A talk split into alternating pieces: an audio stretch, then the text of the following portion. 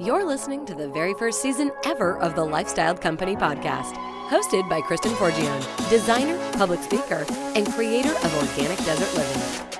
If you like talking design, business, and life without the filter, you came to the right place. In just six years, Kristen grew a one woman side hustle into a multi million dollar creative business. And it wasn't all sunshine and rainbows.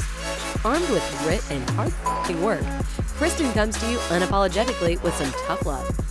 They say wine is cheaper than therapy, and lucky for you, we've got that last part covered. So pour up and let's get to it. Hey guys, I hope you were able to listen to episode 11, which is about our design process. Blanche and I were able to record it when we were on location in Santa Barbara, checking on one of our projects, and it quickly became one of our favorite episodes, definitely mine. And I, I'm pretty sure I can speak for Blanche too in saying that we both had a blast recording it and have enjoyed even more reading the messages and the feedback from you guys, both designers and consumers alike. Tons of you were kind of shocked from what it seemed that one, I guess, about our process. From a designer standpoint, I think there were a lot more people that were really surprised at how our process is so different than other people's. And why we do what we do, and we were able to explain a lot of that. And then from a consumer standpoint, a lot of consumers messaged me and said, Wow, I had no idea that that was the type of planning process and just process in general and strategy that it requires to do design correctly, at least in my opinion. So I'm so glad we were able to share some of that. It actually, that episode topic was not on my radar initially. I was never planning on talking about our design process. And as the episodes went on, and as we were really thinking about and listening to your feedback, so many designers were asking for more information on our process and how we do it and how we manage our time. So it felt appropriate um, toward the end of the season to be able to go into that with you guys. So awesome episode. If you haven't listened to it, definitely catch it. This episode, episode 12, it's the last episode. Well, it's actually not the last episode because on episode 11, I decided to promise Barb's bonus episode, lucky number 13, which will be do- dedicated entirely to questions. So, questions and answers. So, this is the last official episode in the long format of season one, which has gone by in a flash slash became a humongous undertaking that I wasn't prepared for. I'm going to be totally honest with you guys about podcasting. I I mean, I know you're shocked that I'm going to be totally honest with you, but I'm going to be totally honest with you about podcasting. Um, it has been such a labor of love. It is so much harder than I ever thought it would be. I kind of similar to blogging, I just think, and kind of similar to doing anything right these days, right? Like, it is such an undertaking. It takes so much more time than you ever think it's going to. I personally feel like being alone in a booth with your thoughts and trying to project them out into the world is a very scary thing that I have been lucky enough to just kind of fit right into. I'll say I'm not the best podcaster in the world by any means, but I I don't think I'm the worst. So that's a good place to be for the first time, I think, right? Or for the first season. I have learned so much. I have been able to connect with so many more people than I ever thought I would. I definitely feel like with this season, my goals were met. I hope yours were. I hope I was able to meet your expectations and help you guys, whether you're a designer or a homeowner or a consumer or an accountant, as I always say, or whatever your thing is. I hope I was somehow able to provide something for you to take away. I'm thinking that you're probably not catching on into this on episode 12, which hopefully means that you've listened to other episodes. Um, our downloads have only gone up. It's really interesting to see the statistics on which episode was the most popular. Um, episode five with me, Blanche, and Rach is still the most popular, which is, and the most downloaded, which is just so funny because it's seriously such a hard episode to listen to. So I don't know, maybe people downloaded it, listened to five minutes, and then turned it off. But um, way, way, way more downloads than any other episode. And so here's where the honesty comes in. I don't know if I'm going to do a season two. Ah, I said it. I said it. Um, I'll tell you, recording weekly is a real challenge. So I don't know if you guys have ever thought about the logistics behind podcasting, but like all the big, the bigs, the big, and we know who the bigs are, all the bigs um, they batch record. At least that's what I'm gathering from the inside info I've got in the podcasting world now. They batch record. So they block you know, a couple days a month or a couple days a week or a week a month or however it works for them based on how many episodes they do.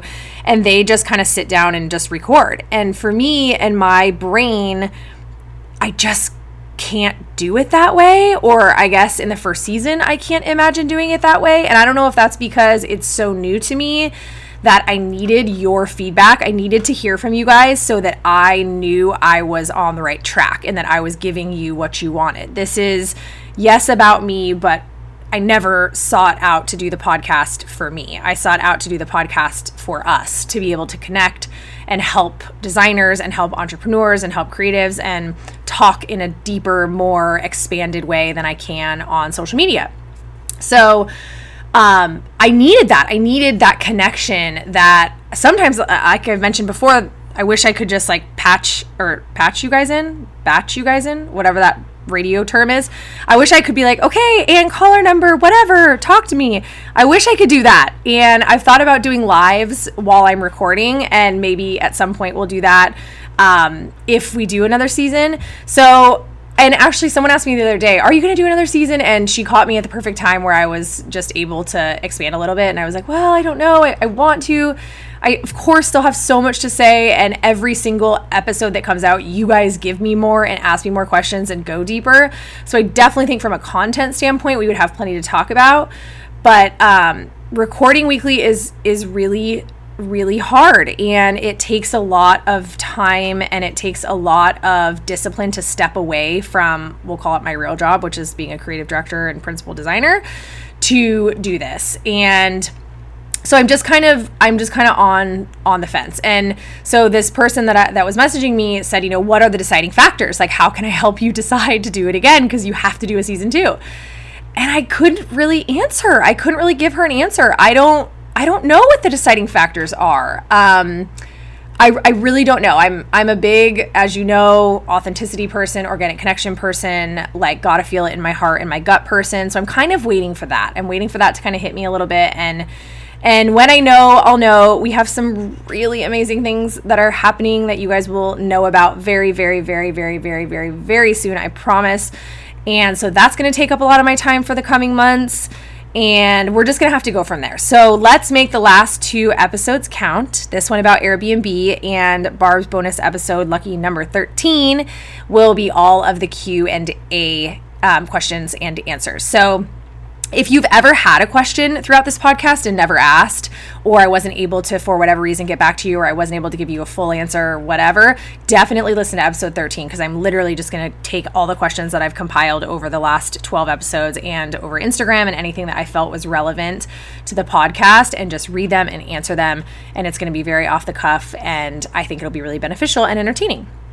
So, last session. Here we are. Here we are. Kind of i might get a little emotional. I i really i really might.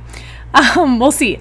Where am i? I am no longer in santa barbara. I'm back in my trusty studio with the rugs on the wall which i really love the studio. If, if i do come back i'm definitely going to have to um, probably I don't see that's another thing. Getting to the studio is tough.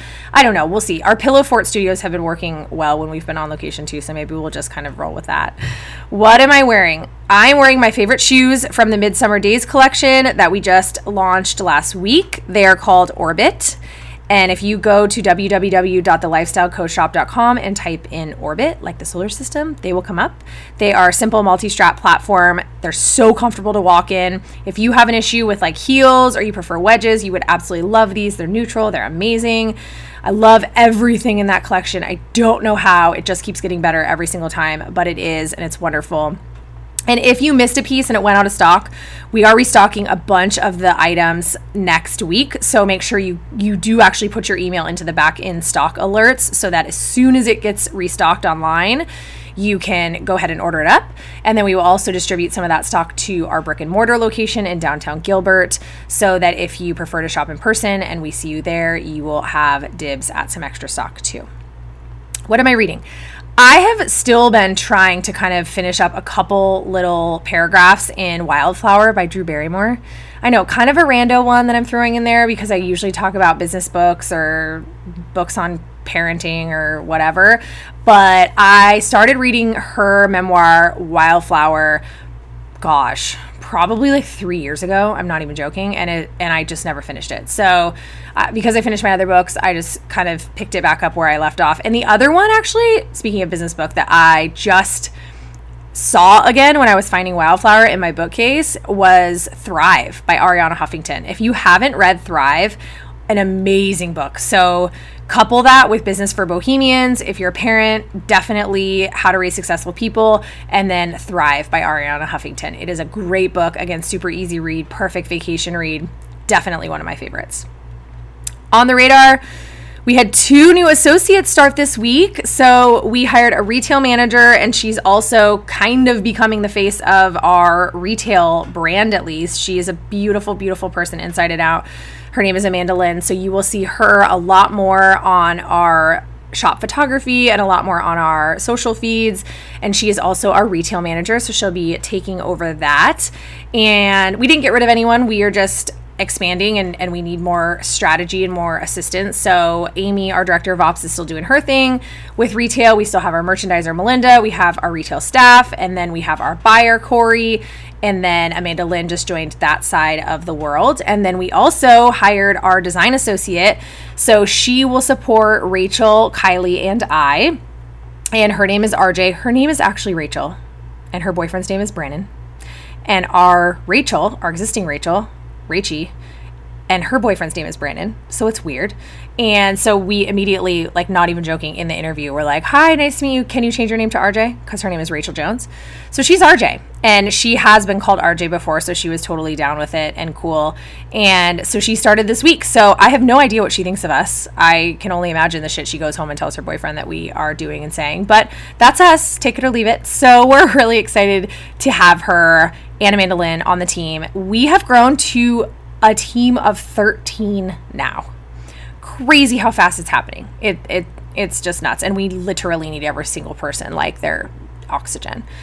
So should be crazy. Continue the, the crazy continues. Absolute death in the moment. Are gifs. You guys didn't know anything about this, and yes, I also thought it was GIF, like G G I F. It's apparently like the peanut butter, Jif, like Jif peanut butter. And Kelly, our marketing manager, has designed our own The Lifestyled Co. Organic Desert Living GIFs, and we are fucking obsessed with them. The best part is that you guys will be able to use them too. So if you're wondering what a what a GIF is, it's when you're on Instagram and you're on stories, or people send them in, in text messages too. It's kind of like the dancing, like the animated emoji icon things and now they have them in like every color of the rainbow and every use.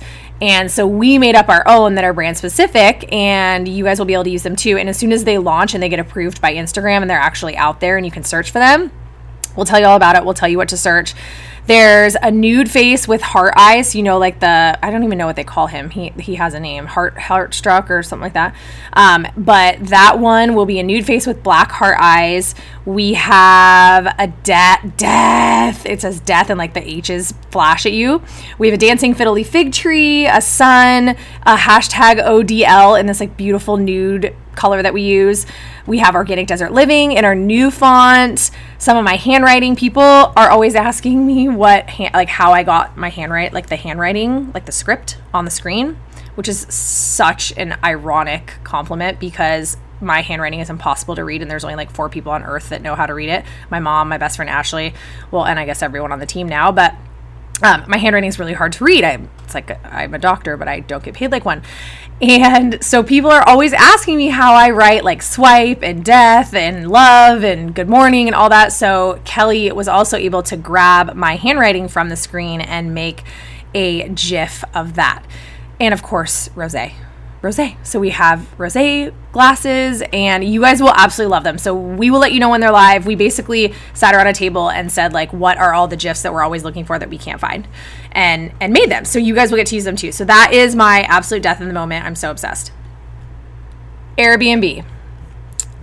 I'm frankly really surprised how many people are so interested in Airbnb how many people wanted more information on owning an Airbnb, being a host? I'm just really shocked. I mean, of course, most of us have stayed in an Airbnb or a VRBO, or, you know, it's kind of Airbnb, I feel like has kind of become a term. It doesn't necessarily mean you're booking through the Airbnb site, but basically a vacation rental. Um, I know we've all stayed in them, and maybe some of us stay in them more often. Like, it's definitely one of my go tos. I pretty much check hotel rates and I check Airbnb rates wherever I'm going and kind of try to see which, and, and I don't always go with the, the cheapest but and try to see what makes the most sense, I guess, for what kind of experience I'm having. But I was really surprised how many people wanted more information on owning and operating one. And I was even more surprised how many of you think that you're going to make a gazillion dollars being an Airbnb host. You're not. Um, you're not. You're not. And I'm going to tell you more about that. So, first, let's go back and let's talk about how we started planning for buying our second home. So, one of the reasons Vince and I moved from, we used to live up north in another area, and we moved down to Gilbert, which is where we live now. And for those of you that are out of state, these are all suburbs of Phoenix, and they all carry a little bit different kind of real estate opportunities. So, we used to live up north in North Scottsdale, and that's definitely considered a higher end area. Real estate's more expensive, your money, um, definitely doesn't go as far as it does in other areas. So my parents actually moved down to Gilbert and it's just it's south. It's about 45 minutes south of where we lived before. And Gilbert is an amazing community. It's one of the best cities in the country for sure. I'm 100% positive it's been voted as such in a bunch of publications over the last few years. Great place to raise a family. It's just an awesome place. It's yes, it's hot as hell here. It's like 115 today, or it was yesterday. I think it's going to be like we're we're getting some relief because it's 108 today.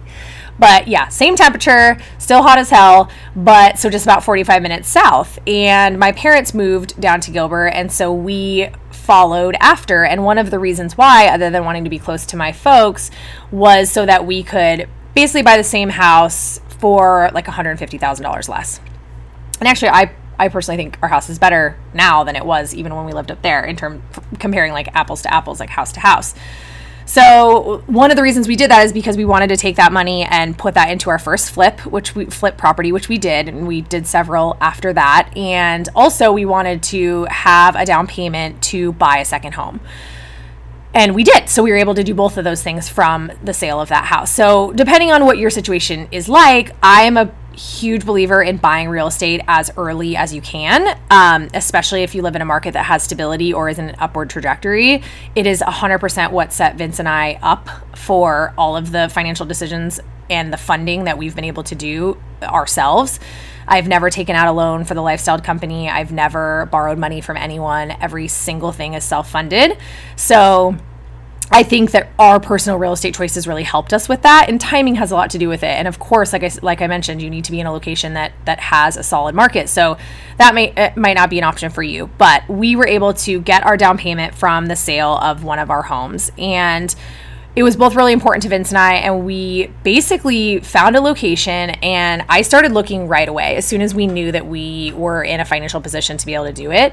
And one of the other really great things that we did to make it more attainable for us is we bought our second home, our cabin, with our family. So my cousins are really close to us. They're some of our best friends and they're a little bit older than us, but they were in a good financial position too. So we talked to them about going in together 50-50 on this property.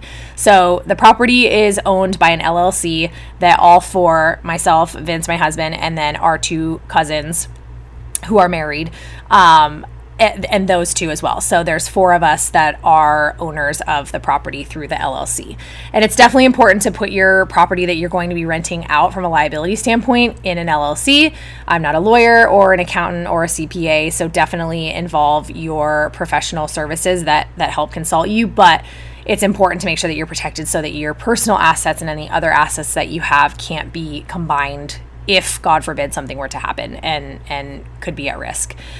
So I started looking right away. We were kind of between locations. So for us, it was important that we were somewhere where we could get multiple seasons out of the Airbnb. So we knew when we bought it that we wanted to be able to rent it out to offset some of the cost of ownership. But ultimately what's most important to us is that we we keep the cabin and we have it as a family place that we can go and now we spend holidays there together. We go for Thanksgiving and Christmas. We were just there for July 4th and we can a place where we can be together and we can leave the cabin to our kids. I don't know if it'll be this cabin that we leave to our kids or another cabin or what, but again, getting into real estate in a, a market that has upward trajectory is a great choice. So we wanted to get in and we wanted to get our feet wet and start understanding how owning an Airbnb would work. So we started looking at a couple different locations: Show Low, Pine Top, and Flagstaff. And again, to to the people in Arizona, this this will mean something to you. If you're not in Arizona, you may not have much um, appreciation for these places, but they're all mountain communities for the most part. Show Low and Pine Top are right next to each other. Show Low is kind of the big city of that mountain in the White Mountains, which is east of Phoenix, northeast. And then um, Pine Top is kind of the little town within that big town, but they're all, both of them are on the way to the White Mountains, which is where you can ski and snowboard and tube and do all of that. And then in the summertime, of course, you have that mountain to do summertime activities. There's a bunch of lakes and biking and kayaking and fishing and the whole thing. It's like an outdoorsman's dream. Then Flagstaff is another mountain that is kind of northwest of where we live. So they're they're pretty close to each other, about three and a half hours away from each other, and both about two and a half and three and a half hours away from where we live. So we did a bunch of research. First and foremost, do a bunch of research. You need to go to the places that you're thinking about having a vacation rental in. For us, there we call it up north. They're both up north. And do some research. Go to the grocery stores, look at the neighborhoods, figure out what you want. Definitely try to envision what you're going to do there. If you're going there always to only snowboard, you probably want to be pretty close to the mountain, right? If I'm going there to always go fish, I probably want to be pretty close close to the lake. And of course, there's going to be some deciding factors in their likely price or budget for the house that you want for the proximity that you can get toward these sort of benefits or amenities, we'll call them. So, after a couple trips, we went up to Flagstaff, we went up to Show Low. We then really started trying to narrow down what we wanted. I also think a really good helper in the whole situation is we got a real estate agent that was local to the community where we were buying we know a million real estate agents down in Phoenix, and we definitely could have worked with them because they're licensed by the state. But we really felt like we wanted someone who lived in that community, who knows about the community, who can tell us the inner workings, who can tell us if this is a good area, not the best area, an area in transition, tell us about everything that we need to know about the neighborhoods, just like we would if someone was asking us about our neighborhood. So we found a great agent up there. They were able to pull a bunch of options for us and we scheduled a day and we went up there and the first cabin that we saw was drift fence cabin which is the one that we've bought. And you can look up the hashtag on instagram hashtag drift fence cabin. It's also in my profile at kristen forgione. And it is this beautiful 1977 a-frame. It's on a quarter acre. It has these gorgeous picturesque windows in the front of it and you pull up to I mean it's just it's like truly heaven on earth for us. I just think it checked every single box. It needed a little bit of work, but not so much work that we were going to have to spend the first six months driving three and a half hours back and forth. We also bought the cabin in the middle of winter. It was January, so you're of course dealing with weather and we basically just knew even as a designer, do I have the resources to be able to completely transform someplace so that is reflective of our, of our portfolio? Maybe, but it was not something that we were looking for. So we needed to find something that was within our price range that we could quickly kind of paint, slap some lipstick on, make some aesthetic changes, upgrade a couple things, furnish it beautifully, and then start renting it. So that's pretty much what we did. We saw Drift Fence, we saw five other properties, and just nothing could compare to to our little A-frame cabin. So we bought it. We ha- used our down payment. Then we took out a loan on the property, which you've definitely gotta work with a good loan officer if you don't have cash to buy a place outright, so that you can make sure that you're structuring the loan proper- properly. In our state, there are some pretty specific parameters about second home purchases and vacation home purchases and really any home that is purchased that is not your primary residence, there are some specific parameters around that. So being educated on that definitely helped as well. So we made an offer, we got the house, we were pre-approved, which you also want to do, and we are kind of rolling. So we closed on this house in 30 days and got got the house. And I think the other thing that I really am happy that I did early was research on Airbnb. So as soon as I found the area that we wanted to be, I started pulling every Airbnb listing that I could find that I felt was comparable. So for us, be- because we own the lifestyle company and I'm an interior designer, I was really only looking if there were any listings that I knew would have the great photography that I knew we would have, a cohesive design plan, in a lot of instances, cabins, especially in the areas that we're in, they are a transition of a second home truly. And like the stuff that was in your first home that still is functional goes to your second home. So it's a hodgepodge of furniture and dishes. And like there's no brand identity and there's no experience. And it all, it, it's cute and it's quaint and it's fine. But I knew that those homes wouldn't be renting at the level that our home should should rent at. So I was looking for other listings that could tell a story and had an experience and were clean and and were cohesive and had a beautiful color scheme and were inviting and you know made you look at the listing and say like oh I want to go there. And at the time there was literally nothing. There was not one. And that's both a good thing and a bad thing. For an Airbnb, you definitely want to have one that can compete with the best in your area, but you don't necessarily want to be the only one because if you're the only one, that definitely makes it challenging for, let's say, special event groups like weddings and bachelorette parties and things like that. Um, and it also might mean that that location itself isn't that desirable for Airbnb.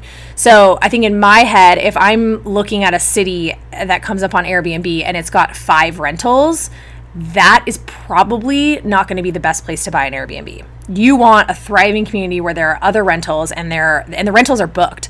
So that's the other thing. I looked at the calendars to make sure that they were getting some traction. If you see 10 listings and all 10 of the listings have no blocked dates, all the dates are available for the next, you know, 3 months, that's telling me that people are not renting those houses and there's got to be a reason why. So you really need to do research and auditing Airbnb in the location that you're looking at so that you can make sure that that is a viable locale and that people are in fact renting Airbnbs there. And the more uh, you know, the more off the beaten path you get, unless you're, let's say, in Joshua Tree, which is a destination in and of itself, the more challenging it will be to find an Airbnb community, we'll call it. So I did all that research. I wanted to make sure that it was viable. It was absolutely, and there was a lot of room for our aesthetic and for us to kind of take over and provide that organic desert living feel up in the mountains. And it worked out absolutely beautifully. So we bought the place. I went up with my team.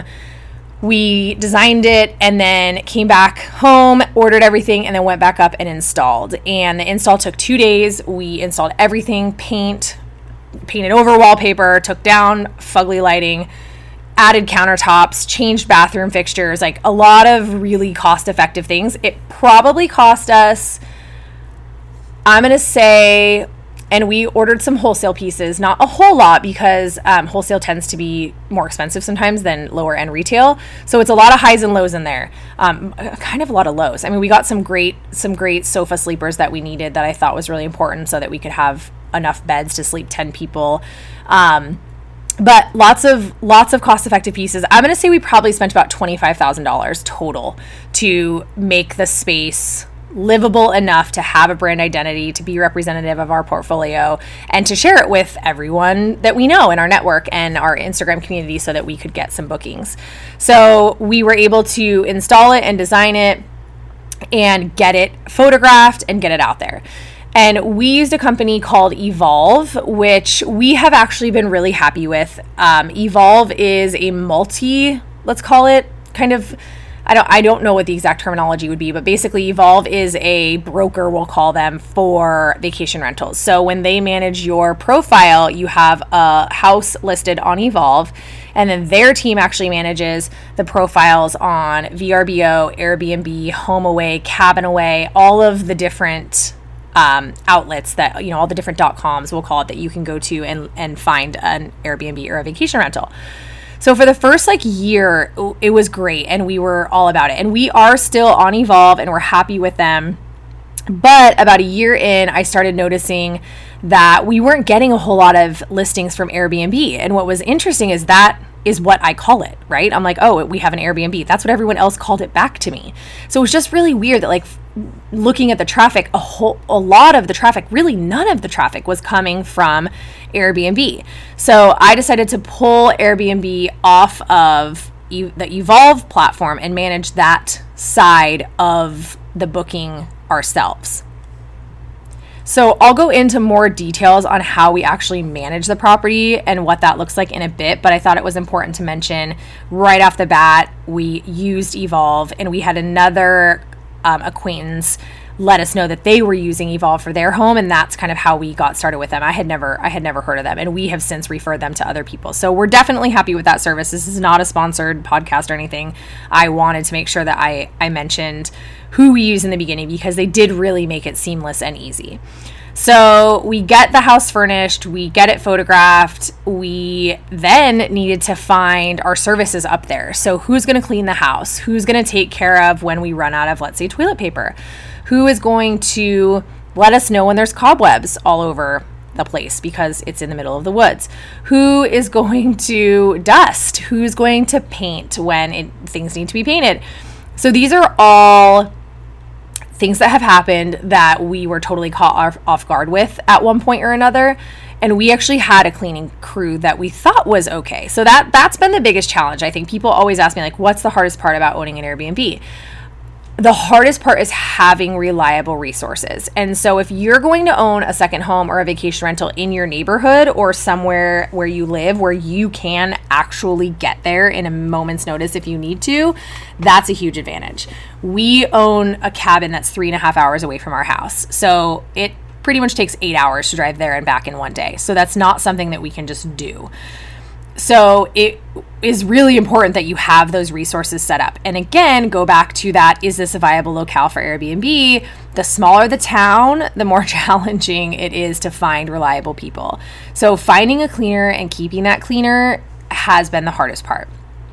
Add on in today's world of, of Instagram crazy branding madness, I own a creative company, therefore, I need everything in my life to be reflective of my brand add on trying to teach said cleaning company in small town how to style and how to make a bed the way I do. it's really, really hard. So that has 100% been the hardest part of owning the Airbnb is making sure that from the photography that we shot a year ago or 2 years ago that that experience is still what every single person who checks in feels. By far the hardest part when we go up there, you guys, I'm not even kidding you. I go buck wild. The first like 10 minutes when I get there is an absolute fucking heart attack. Vince hates it. My girls like notice steer clear because I'm just walking around and like everything's out of place. I have made an in-depth styling guide. Like the fucking thing is laminated. Like we are we're not messing around here. But for whatever reason, they just can't seem to get the styling right. And I cannot stand that we have things that are out of place and I created a interact or an interactive guest book so that when someone gets check-in instructions, they get a link to an interactive guest book. So you can click on the guest book link and it will tell you our favorite restaurants, where to go, phone numbers, grocery stores, emergency information, stuff about the house, how to work the range, how to work the cooktop, um, all that kind of stuff. And it also has a section that says, Where is this? And it's in alphabetical order. So you can go to Where is this? You can look for B batteries. And then it tells you where the batteries are. Well, I'm like, I spent a freaking weekend forever ago making sure that all these things were in this place so that when someone looks for this interactive guest book, they can find the things, you know, in someone else's house. And it is always all completely messed up. It's oh, they're the pieces are always out of place, things are never put back, and it drives me absolutely batty. Like it makes me crazy. And then I walk around and I start looking at the beds, and they've put a queen comforter on a king bed Oh my god, I cannot even explain to you guys how insane it makes me. Like the pillows are turned upside. So I think to the average person, they're thrilled and it's fine, but like it fucking drives me nuts. It's so literally the first 10 minutes are an absolute heart attack every single time we're there. And I go back to the styling guide and I'm texting the cleaner, like, hey, just want to make sure you have this. And Vince is worried about it. And we've got people at the office that are dealing with it. And so that has definitely been the most challenging part word to the wise if you're going to own a vacation rental do not make a linen scheme for each bed. Sometimes I just can't turn the designer off in me, and I wish I could. Go with white bedding. White bedding, all the same sizes, or be prepared to like color code not not the color of the sheets but like put some sort of key and color coding something that anyone can understand regardless of the language they speak or kind of I don't even know because it will drive you likely crazy and the, the linens end up on other beds and there's like things in the owner's closet that shouldn't be there that like our guests need access to and it's just a freaking challenge. So that's definitely the hardest part is securing your services. And then of course you need a landscaper. You need depending on what kind of locale you own in if you have a house where you get multiple seasons so you get fall winter spring summer we don't have that here down where we live. We basically go from summer to winter and back again you need someone that is going to clean out your gutters and rake your leaves. And then once you get into snow, you need someone who's going to winterize your place or bring in your lawn furniture or your, I'm sorry, your patio furniture or um, you know, make sure that you have salt and a shovel for snow. Make sure that your stairs have railings that are attached so that people don't slip and fall and die. Um, make sure that your tires have, you know, that you have a gosh, what do you even call that? You can actually get in and out of the driveway. So you've got something that you can like plow somebody out of. You need a plow. You need some a service to come by and plow the snow in your driveway so that you can get out so people don't get snowed in. I mean, there are so many things that you don't really realize that you might need. And then keep in mind too the level of the furnishings that you put in the home. I'm really glad that we went with that kind of low, low mentality. We picked some really great pieces that look really great, but there's not one thing in there that if it got ruined, I would be disheartened by. Um, we have two heirloom nightstand pieces that my, have been in my family forever, and I used to have them in my room, and we've since moved them out and we store them at our warehouse. And I thought about taking them to the cabin, and then I just thought, like, oh my God, if something happens to those, I will just die. And when you are allowing your space to be occupied by other people, 95, we'll say, percent of the time, the people that stay with us are amazing and they love it and they write in our guest book and they draw pictures for our girls, and it's just the greatest time ever. But there is that 5% of the time that you're like, oh, I wish they would never stay with us again because things are damaged and they leave a mess and they don't tell you that their dog shit on your carpet and like there's just there's just stuff that's just nasty that people do that you don't you don't know about and you don't always have recourse for. So let's talk about finances. Airbnb has a really good option to help guide you in setting your rates. It's called like the smart rate something. And basically, what it does is it uses an algorithm to identify and determine what the rates of the places that are being rented closest to you are and then evaluates what your house looks like and what your photography looks like and all that and spits you out basically a suggested rate.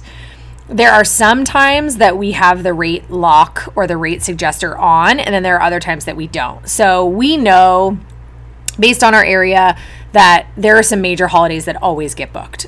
Thanksgiving, Christmas, July 4th, Labor Day, and Memorial Day are really kind of the, the main five. And they are always booked no matter what. So we can set those rates higher because we know that they will always book and we don't have to worry about what whether they'll book. And if they don't, we're kind of okay with that too because we would like to be up there at that time. So if you can come from a place where you're not struggling to make those mortgage payments and keep the house going, you will have a lot more flexibility. And that, of, co- of course, comes with your financial situation before you bought the place and making sure that you buy a really good Airbnb option and making sure that it's in a highly desirable location and all of those things. And every Airbnb is not going to be perfect. You have to weigh what means more to you and what's going to help you more from a revenue standpoint. And you also have to think about are you trying to make money from this thing or are you trying to offset owning the asset or do you like what are your goals for us we always knew that we would buy a second home that we would have and that we would hold it and we don't have any intention of selling it doesn't mean we won't ever but we don't have any, any intention of selling it so that being said we are comfortable paying for it if we have to i can tell you we have never had to which is so cool. And so, for that reason, I feel like no matter what happens, we're on the positive side. We've never had to take money out of our pocket and put it into the cabin. There have been times where the cash flow has been challenging just because the way that the the different sites pay you maybe you won't get a payout from a stay until let's say later in the month but we've been able to pay ourselves back and so it's always taking care of itself. So essentially the cabin other than our down payment which is is cash that we had that that was sitting that is now invested in this property in this piece of real estate for the most part the cabin takes care of itself. But this is the million dollar question no pun intended. We are not like making a ton of money on this Airbnb. And I would be really interested to hear from other hosts and other owners if they are. I know you can make money from it. I think you have to have a really, really sound, tight experience and process, and you have to have your costs completely under control, which probably means that you're doing a lot of it yourself we obviously can't clean our cabin because we live three and a half hours away and we need to be able to have someone there that can help with our tight turns and there are lots of times that we have someone checking out on Sunday morning and someone checking in again Sunday afternoon and like so it's not an opportunity for us to clean our cabin. It's really not an opportunity for us to fix things at our cabin too when we're not there. We can't just hop in the car and go up there because of our other commitments. So we fix things of course when we're there by ourselves for for our leisure, but so we have to outsource all of that. So we have not made a tremendous amount of money. We also reinvest back into the cabin. So let's say the first year, I want to say we probably made and that means after expenses let's say we made like $7,500. That's it, you guys, $7,500. And because we own the cabin with another party, that's split in two. So take that and split it in two. it's definitely not enough that you would s- say you were making a bunch of money. Yes, we're making money. Yes, the cabinet pay- is paying for itself, but we're not making money. And then we took that $7,500 and reinvested it in the cabin and upgraded all of the appliances. The appliances were really cute and quaint, but they were legit from 1977. And it, at one point, the oven like ate a pizza, would not open, locked, and like burned. And thank God the people that were there were like, uh, okay, it's fine, no big deal. We sent them a pizza from the pizzeria up there and basically apologized profusely and had to give them some money back for their stay because our oven ate their pizza. So we took that money and rolled it right back into the cabin. We've had to have the carpets cleaned several times. We, of course, have to have the windows cleaned. We have had to replace the furnace. That was a 30 or 35 or 4500 dollar replacement. So there is and we bought a house in really good condition. So there are going to be things that are unexpected. You I, I don't know that I am the authority in Airbnb because I am not going to be the one to tell you that there is so much money to be made it is also a lot of work. So let's talk about the workload. We run our Airbnb through our office. So if you go to our website, www.thelifestyledco.com, there is a, a, tab that says stay. You can click on that tab and then you can click on cabin life starts here and it will take you right to our Airbnb page. And Evolve, we still have as a booking system, but we also have Airbnb. So we are running the risk of having double bookings. It would be highly unlikely that at some point someone would be hitting stay on Evolve and hitting stay on Airbnb at the exact same time. I watch my email like a hawk, as does Vince, and as does Amy, our director of ops, who is the person who actually manages all the correspondence for our Airbnb. So, it would be very rare. So we decided to take that risk and we haven't run into any problems for the most part. There was a couple a couple challenges, but we were able to work through them with the guests. So Amy is actually the person who on Airbnb, she has to, after a reservation, she has to contact the guest, say thank you for booking. And then as the reservation gets closer, she actually needs to email them, check in information, all of our house rules and policies and procedures, um, ask them if they have any questions, what time they're arriving, all of that stuff. On Evolve, that is all taken care of. Evolve is automated, they send an automatic email.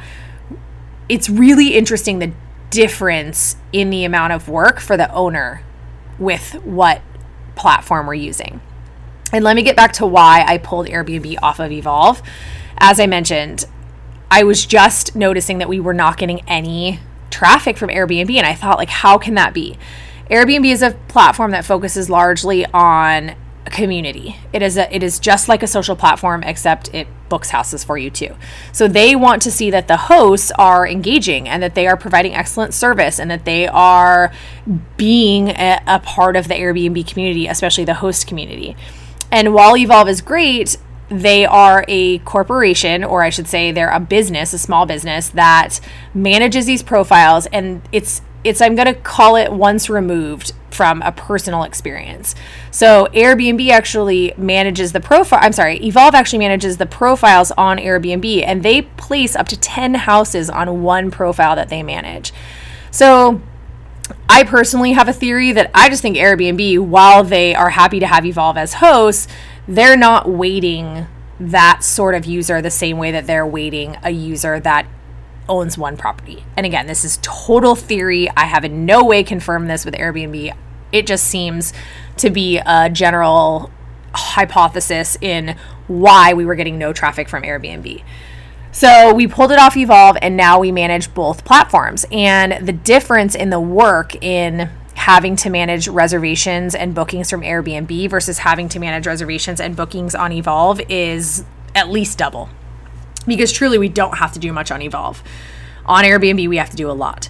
But the bonus to Airbnb is we pick up so much short term business. So let's say it's Wednesday and there's a couple dates available this weekend.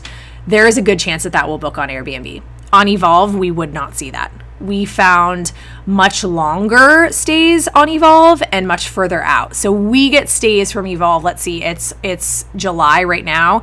We're getting bookings on Evolve for January 2020. We're not getting stays on Airbnb for January 2020. So it's super interesting to see how different the platforms perform. And we're great with both of them, and I like using both of them if you're on Evolve now or if you're planning on being on Evolve, I don't know that they'll let you not publish on Airbnb. I think um, we got in with them when they were really early on in their company and early on in the services they were providing. So for us, we have been able to navigate through that, but I'm not sure if they're still doing that. So I'm hoping this information is helpful for you guys. It's kind of just like my download on how Airbnb works in my mind and what our challenges are and how much money we're not making. um, but again, our goals were to offset some of the cost. Offsetting all of the cost was an absolute dream, and that's pretty much what we've been able to do. So I am super lucky and thankful that we have it. If you've been to the cabin, thank you so much. If you haven't been to the cabin, go. We have had visitors from all over the country. I definitely think our visitors here from the valley are the ones who go up the most. And for the most part, everyone has been amazing. So, in the last little bit here, let me talk about guests and guest satisfaction and how you keep people happy. Interestingly, Vince and I both come from a, health, a hotel background. I personally think that helps tremendously because coming from a hotel background, especially a five diamond hotel background, you have really specific hotel corporate training that basically is beat into you that you can't turn off. So I want to comp everyone's day for everything because I feel so bad that they've stayed with us and something's gone wrong. Now, there are things that are in our control and there are things that are out of our control. And I also believe that the way you handle it is 99% of leaving a good taste in someone's mouth. Similar to the way we run our design business, we are always going to do what's right. Period. End of story. And I'm never going to let someone's stay be compromised by $50 or even $100 or anything like that. So I think it's important as an owner to know that there are going to be times that you have to comp a stay, and there are going to be times that you're going to lose money on that weekend, and it's okay. And hopefully it all goes into the pot and you end up okay in the end. But Airbnb as a community also penalizes you when you have negative reviews when you have to cancel a stay. They're they're they're kind of watching. They're kind of like big brother style. Like they're watching and they will not give you superhost status if you have um, changes and cancellations. They won't give you superhost status if you're shifting guests all the time and, and having to adjust and alter reservations, if you have to give refunds. So there, it's kind of a perfect storm of pretty damn close to perfect to get superhost status. So we are working on our superhost status. We've been eligible twice, and then we have had cancellations or something. I want to say both times that were out of our control that that um, took that opportunity for superhost status from us. So, and Amy was super disappointed because she busts her buns to make those experiences so great. So, communication is another huge one. Have we had guests that have been fucking horrific? Yes. we have. There have been guests that we have said, like, actually, we don't want you back. So I'll go ahead and take your shitty review and you can never come back again. So thanks. And it happens. And there are just going to be people in this world very similar to my theories on design that you can't make happy and that they they were looking for I don't know what kind of experience, but one that we can't provide for them. These are not our people. Let's just get through this and move on. The great thing about a vacation rental is the stays are generally short. So if you're going to open up to longer stays, like a month, you definitely have to have your shit together so that you're not running into issues. If someone is staying there for an extended period of time, you're probably going to have to have the trash picked up more than once, right? You're definitely going to have to offer to have the, the place cleaned. So you have to make sure that you you're building all those costs in so that that doesn't end up costing you more than you're making by extending your vacation rental for a month. So when something goes bad, first and foremost apologize profusely be sincere, be normal, right? What do you want when something goes bad? You want an apology, you want someone to own it, you want someone to try to understand the situation in its entirety so that you can work toward a solution. As an owner, I'm trying to work toward a solution, and as a guest, I really appreciate when an owner is trying to work toward a solution. So, again, there are going to be people that they don't care why and they're mad and they're angry and all they want is their money back and you will then have to decide whether it's appropriate and whether it's worth it and whether whatever is happening is worth the amount of money that you would have to refund most people are really understanding about saying, hey, I totally get it. Let me comp your first night. I'm so sorry this happened. Let me know if there's any other challenges. Here's my cell phone in case you need anything. So, for the most part, Airbnb, you go through the app we found that if you give them your cell phone right off the bat, it seems that they're a little bit it kind of disarms them a little bit and they they feel like they're talking to a human, which is is really important. Of course, you need to be quick to correspond. If for some reason you are not going to be able to respond to Airbnb and you know you have a guest, you need to let them know. You need to basically say, "Hey, I'm going to be out for the next 12 hours. I'm hiking whatever or I'm off the grid or I don't have service or I'm not available" so that they know that there is a time that you're going to come back when they can get a hold of you being at someone else's house and not being able to get a hold of them is absolutely terrible. There will come a time when your keypad on your front door that most Airbnbs have stops working. It's happened to us. You need to make sure that you are answering the phone or your app to tell them where the hide key is, which you also need to have, so that they can get in. It happened to us, and it was the middle of a snowstorm. And this woman was by herself and had three kids, and she was standing at the door and she couldn't get in. And we were panicking. Like I'm, you know, we're talking to her, we're calling her, we're telling her what she can do. Everything turned out fine. Everyone was fine. She was very appreciative of how serious we took it. But if we weren't around and we just weren't answering our phone, it would have been an absolute disaster. I would have freaked the f out if I was that woman with my kids in, you know, it's just like it just can't happen. So there will be people that will not be happy and I truly believe like with all things in life, the best thing to do is just listen, apologize, try to understand the situation, likely offer some sort of compensation, um, and just go from there. For the most part, everyone that we have had has been amazing. I have heard horror stories about damage deposits and people ruining other people's homes, and knock on wood, we have never had that happen it's really important to understand what the policies are on whatever platform you're booking through so that you need to know if you need to gather a security deposit or a pet deposit or what let's say for these purposes Airbnb is is willing to insure if there is insurance. Evolve was really wonderful. We had something stolen at one point. We were able to show them a photo of it. We filled out a report and they wrote us a check. It was that easy. There was no questioning about it. So that I really I really liked and I liked that they were like I said, not not questioning us about it, and and they were just really fast to say, okay, yeah, no problem, we want to replace it. Here, here's the funds to do so. So that's kind of everything that I can think of at this moment about Airbnb and kind of what our process was. As I've mentioned, we don't have any intention of selling it. It has been a wonderful blessing for our family. We absolutely love it. We are paying for it, and there's a teeny tiny bit of extra that we just leave in our account that we have decided with our partners that we're just going to continue to reinvest.